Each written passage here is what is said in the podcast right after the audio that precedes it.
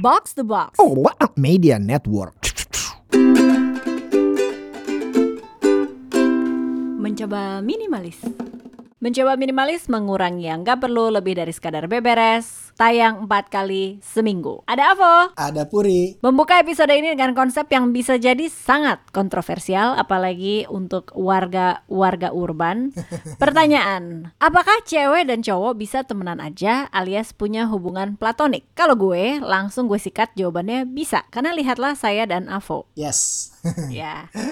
Tapi kan pertanyaan yang lebih pentingnya adalah, tapi kenapa bisa? Ya. Kapan nggak bisa? Ya. Gitu.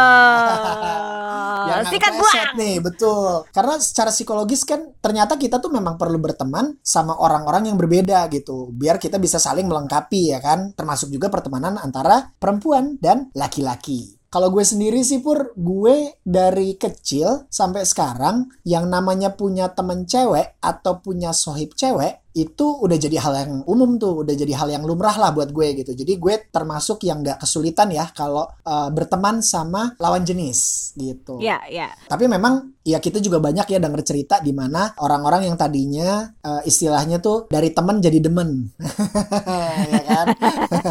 itu biasanya Terlalu awalnya banyak. kan curhat-curhat dulu ya kan yang tadinya minta masukan terus minta masukin gitu ya kan. Ya, bapak-bapak ini. ya sesi curhat itu memang biasanya bisa jadi salah satu pintu menuju jenis relasi-relasi yang lebih intens Mm-mm. atau lebih intimate. Kenapa? Karena kalau gue ngeliat ketika orang curhat itu kan ya mereka uh, membuka diri ya gitu. Mereka membuka dirinya, mereka being vulnerable dan uh, untuk orang yang dicurhatin juga kan ya akhirnya bisa absorbing semua itu gitu. Mereka bisa berubah jadi berempati gitu kan. Ada ini juga sih ada rasa positif mungkin ya karena mereka merasa dirinya uh, bermanfaat atau berguna gitu. Dalam arti dia bisa cerita sama gue nih, dia bisa curhat sama gue nih berarti uh, gue uh, termasuk orang yang dipercaya ya gitu. Mungkin uh, bisa diandalkan lah gitu untuk uh, keeping secrets atau untuk memberikan uh, solusi atau apa pun itu gitu. Ya tinggal dipilah-pilah aja sih agar nggak kepleset ya. Kalau keplesetnya enak sih boleh. Kalau keplesetnya anyep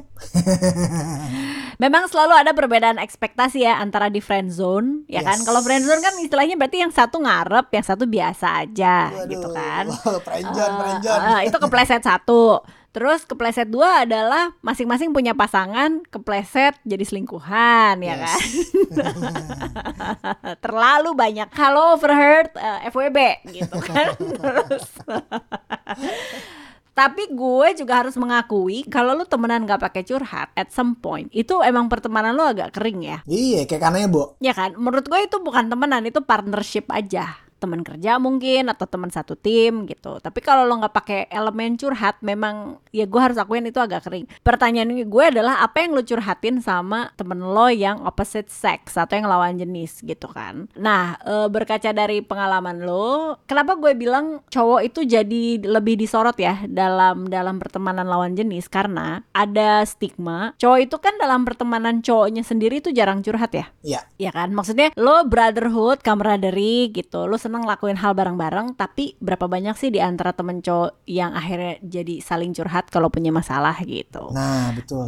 gue melihat ada fenomena karena semoga gue nggak salah ya. Jadi pertemanan itu begitu maskulin untuk terbuka hal-hal yang lebih ke emosi lo terbukanya hanya ketika lo berteman dengan yang perempuan gitu. Nah sekarang gue balik nih pertanyaannya ke lo karena lo juga punya temen cewek cukup banyak gitu kan. Lo punya rambu-rambu tersendiri nggak sih ketika curhat? Kalau gue memang biasanya kalau mau curhat, terutama curhat ke temen perempuan ya, itu pasti gue akan pilih topik curhatannya. Curhatan seperti apa dan kadar kedalamannya seperti apa. Baru ketika itu gue udah firm, baru gue curhat. Gue tanyain dulu Oke. sebelumnya, gue tanyain kesediaannya. Dalam arti, Ya. lo lagi sibuk nggak? Gue kayaknya lagi ada yang mau gue share nih soal ini nih. Kalau buat gue sendiri karena gue self taught ya, pur ya, gitu. Sama seperti yang lu bilang tadi sih gitu. Kalau buat di pertemanan cowok memang biasanya jarang tuh eh, geng-geng cowok yang bisa eh, curhat dengan eh, terbuka tanpa harus khawatir dijudge atau digibahin, ya kan? Apalagi kalau cowok-cowok kan ya toxic masculinity itu kan ngehe banget gitu ya, gitu. Jadi safe space buat cowok untuk bisa curhat juga minim sebetulnya gitu, masih minim. Hmm. So sorry man. Kasihan ya cowok-cowok ini kasihan loh. Betul, asli. Sementara kalau mereka curhat sama cewek, nah itu dia karena cowok-cowok ini tidak terbiasa juga untuk being vulnerable sama cewek-cewek, ketika mereka akhirnya decide untuk begitu, ya jadi hatinya jadi rembes dan selembut kapas koala lah gitu. iya kan gitu. Either itu jadi baper ya kan Iya. sama cewek yang dia curhat ke cewek tersebut gitu kan atau ya jadi clingy aja. Jadinya kan ya membuat situasi tersebut jadi lebih sulit aja lah gitu akhirnya untuk hubungan cewek cowok bisa saling terbuka tanpa harus khawatir gimana-gimana. Tadi pas lu bilang ya pastinya ya mau cowok mau cewek menurut gue ketika lo curhat lu pasti harus seleksi orangnya itu benar gitu. Mm-mm. Tapi apakah jenis kelamin itu menjadi faktor seleksi lu juga? Kayaknya enggak sih. Lebih ke orang ini pas nggak untuk topik curhatan ini gitu. Kalau gue itu. Jadi kayak kayak misalnya gue nggak mungkin curhat soal spirituality gitu ya kan. Misalnya gitu kan eh, sama Comi gitu sahabat gue gitu ya kan misalnya gitu ya kan. Karena ya kita berdua kan bukan orang-orang religius ya gitu ya kan. Jadi Penyembah penyembah ini PS5. nyembah PS5 ya kan kita kan gitu jadi nggak akan tepat gitu Iya, iya, kalau eh, ngobrolin atau curhat soal itu gitu jadi lebih ke ngelihat orangnya Oke. gitu capable atau enggak eh, terhadap topik curhatan tertentu gitu kalau gue sih I see. Tapi berarti lo nggak anti kan kalau misalnya di se- suatu masa lo ada masalah dengan relationship, lo cerita sama yang cewek lo nggak apa-apa kan? nggak apa-apa Jika orangnya tepat, jika orangnya tepat. betul jika Oke. orangnya tepat. Minimal setidaknya gue bisa mendapatkan eh, sudut pandang yang lain ya kan? Dari sudut pandang perempuan gitu. Gimana? Gitu. Ya, kalau lo jadi pasangan gue apa yang lo pikirin atau kira-kira lo akan bereaksi seperti itu kah atau gimana? Nah itu gue bisa dapat perspektif lain tuh pur justru Iya, gitu. iya, iya, iya. kalau gue curhat sama batangan juga ya nggak nyambung gitu. Hmm. karena kan alle- allegiance-nya cenderung akan lebih ke Bro, sesama bro. ah gitu. Bro-broannya lebih kencang gitu Oke, kenapa gue tadi tanya? Karena eh, gimana ya gue bilangnya ya, ini sering banget diulas oleh pemuka agama tertentu bahwa ketika lo eh, udah statusnya apalagi menikah ya, Ah, ah. Eh, jangan curhat ke lawan jenis. kalau kita bicara masalah kekhawatiran atau atau parno-parnonya ya ya kan rano Hmm. rano parnonya gitu kan ya sebetulnya kan yang harus dijaga adalah bagaimana agar curhatan tersebut bisa eh, solutif dan konstruktif dan tidak mengarah ke potensial affair or anything deh. Nah itu, itu kan yang sering sering jadi kekhawatiran nomor tiga kan, betul karena gitu. ini penting. Dan gue I stumble upon this really nice uh, and insightful article. Seperti biasa akan akan gue drop di sini juga. Mm-mm. Si Psychology Today itu bilang friendship between men and women is not impossible. Jadi bukan yang nggak mungkin gitu. Tapi berarti kan ada syarat-syarat nih yang harus dipenuhi supaya beneran platonik loh. Ini bukan kayak exit plan dari dari hubungan lo yang sudah kandas gitu kan ya.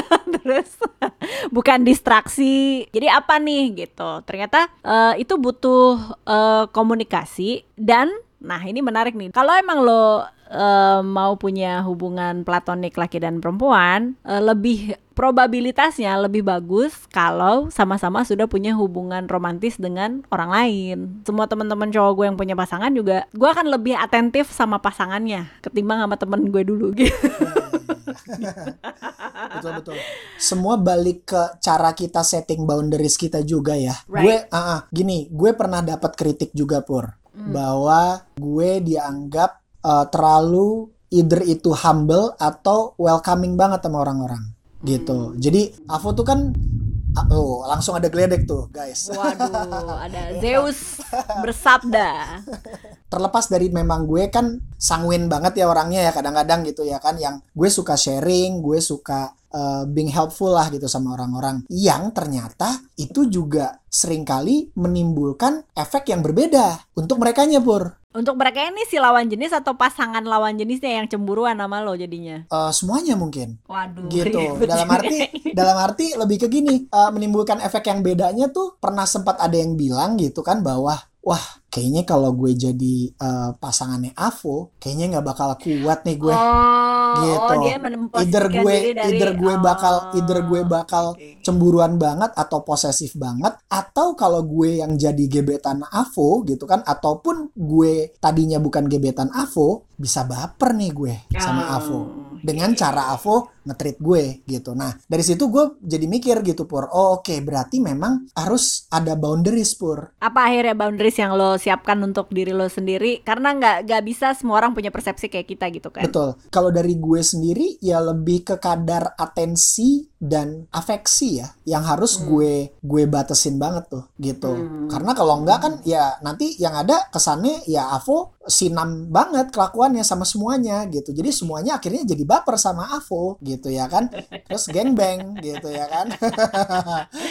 Gue jadi inget episode yang sama geng pelacur. Hai shout out to Manda dan Intan gitu kan yang apa? Apa sih? Tebar pesona apalah segala macem ya kan? Anak PR banget gitu. Tapi menurut gue kan lo nggak bisa kontrol respon orang ya. Betul. Tapi yang bisa lo kontrol adalah kita sendiri gitu. Gue jadi kalau emang bawanya orangnya sumeh kalau orang sudah bilang gitu kan. Yeah ya pokoknya orang membaik aja ke sesama gitu uh-uh. ya emang karena lo baik bukan karena lo cari perhatian dan kalau ada yang naksir sama lo berarti kan kontrol di lo Betul. lo mau menanggapi itu atau tidak yes. gitu jadi gue sih nggak terlalu bermasalah dengan itu ya yeah. itu mah yang yang main sama lo nya mainnya kurang jauh gitu tapi nggak gitu. apa-apa sih gue juga gue menjadikan hal tersebut sebagai not buat diri gue banget bahwa ya gue juga harus bisa tetap punya batasan lah gitu ya kan gue juga paham sih pur di sisi lain ada cowok-cowok yang nggak bisa temenan sama cewek pur ada jadi, apa sih kalian tuh? uh, Coba ceritakan. Elaborasi. Gue jadi laki aja bingung ya kan. Jadi ada tuh gue punya teman-teman cowok yang mereka nggak bisa berteman sama cewek. Dalam arti kalau mereka memiliki koneksi atau relasi sama cewek itu harus sebagai pasangan, baik itu pacar atau gebetan gitu. Jadi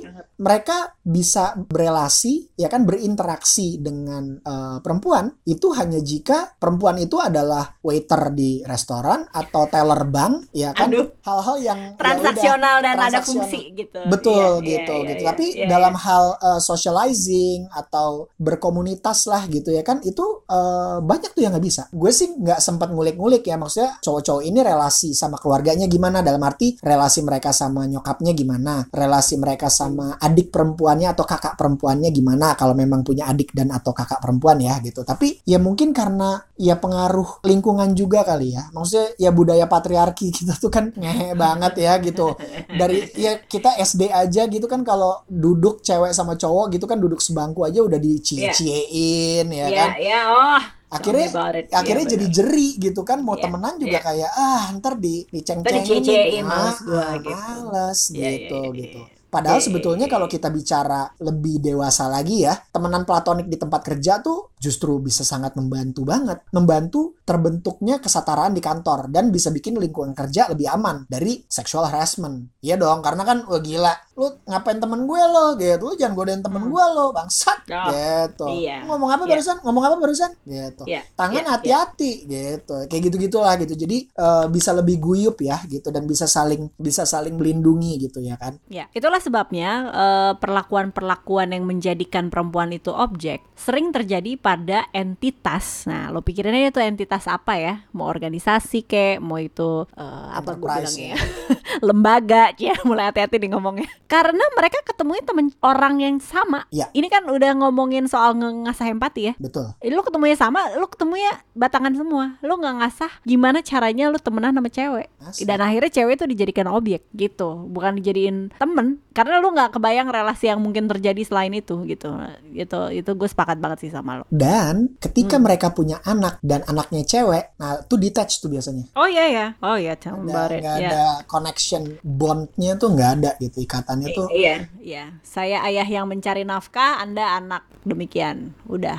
Udah gitu aja gitu kan da, balik lagi mengutip sedikit recap apa yang dibilang Psychology Today adalah jadi gimana nih punya hubungan yang sehat sesama lawan jenis gitu kan ya. Yes. Harus mengetahui nih needs-nya apa gitu. Nih tipe pertemanan yang kayak gimana gitu. Terus kan gue mikir kenapa ya Babang? Kita bisa temenan sekian lama kenapa ya? Selain mungkin kita satu jemputan. Ternyata kita tertarik dengan cuan ya. Yes. Karena kalau Sugi sendokir-sendokir nggak asik ya kan. Iya, iya. Nomor dua adalah intensinya dikomunikasikan gitu kan. Dan ketiga, only stay with fair trades. Nah di sini kali ya yang yang kadang suka kepleset jadi friend zone. Ya. Lo bawa si teman lo makan dengan intensi yang berbeda gitu ya. Tapi yang di sana nggak melihat lo sebagai potensi pacar atau pasangan ya udah itu bukan udah sudah tidak equal gitu. Jadi di situlah tidak terjadi uh, equality. Pertanyaan terakhir boleh ya sebelum menutup percakapan yang oh tidak ada ujungnya ini nih lama-lama bisa jadi dua dua malam adalah Jangan-jangan gue nanya sambil gue menget- ngetawain diri sendiri. Apakah platonik hanya bisa berhasil kalau lo nggak tertarik secara fisik sama temen lo? EKE gue tuh jelek di mata Avo gitu. Pertanyaannya menarik dan spesifik ya gitu. Betul betul Ya, betul. Iya, iya, iya. iya. Kalau dari yang bisa gue jawab ya Pur ya, gue punya temen-temen cewek yang kece itu banyak, termasuk antum gitu. Terima kasih loh. Jadi, I don't know how to react to this. gitu. Jadi jadi menurut gue tidak masalah gitu. Heeh. Mungkin karena gue juga tipe yang selalu eh, berusaha untuk ngasih intention itu clearly di depan. Iya ya, bisa jadi. Sama seperti yang gue bilang ke dirimu pur waktu kita meeting di Holigio. By the way guys, jadi buat temen sih ya nih kalau kalau kita jadi buron, ah, cari aja di Holigio. Itu pasti gitu kan. Kalau lo bilang kan lo di situ kan lo pernah nanya gimana Rivo, nih kita mau dibawa ke mana nih? Eh gitu ya kan. Iya, Maksudnya partnership. Mau dibawa ke mana ya pertemanannya Kak? gitu. Iya, iya. Dan di situ gue bilang kan bahwa I would like to work with you gitu. Jadi kita bisa uh, ajak ya kan sukses bareng karena gue merasa cita-cita gue, cita-cita lo, cita-cita kita juga kayaknya nggak akan cukup kalau cuma diemban kita berdua gitu pur. Jadi harus Iya. guyup ya kan. Bersatu kita teguh, bercerai ngedet lagi.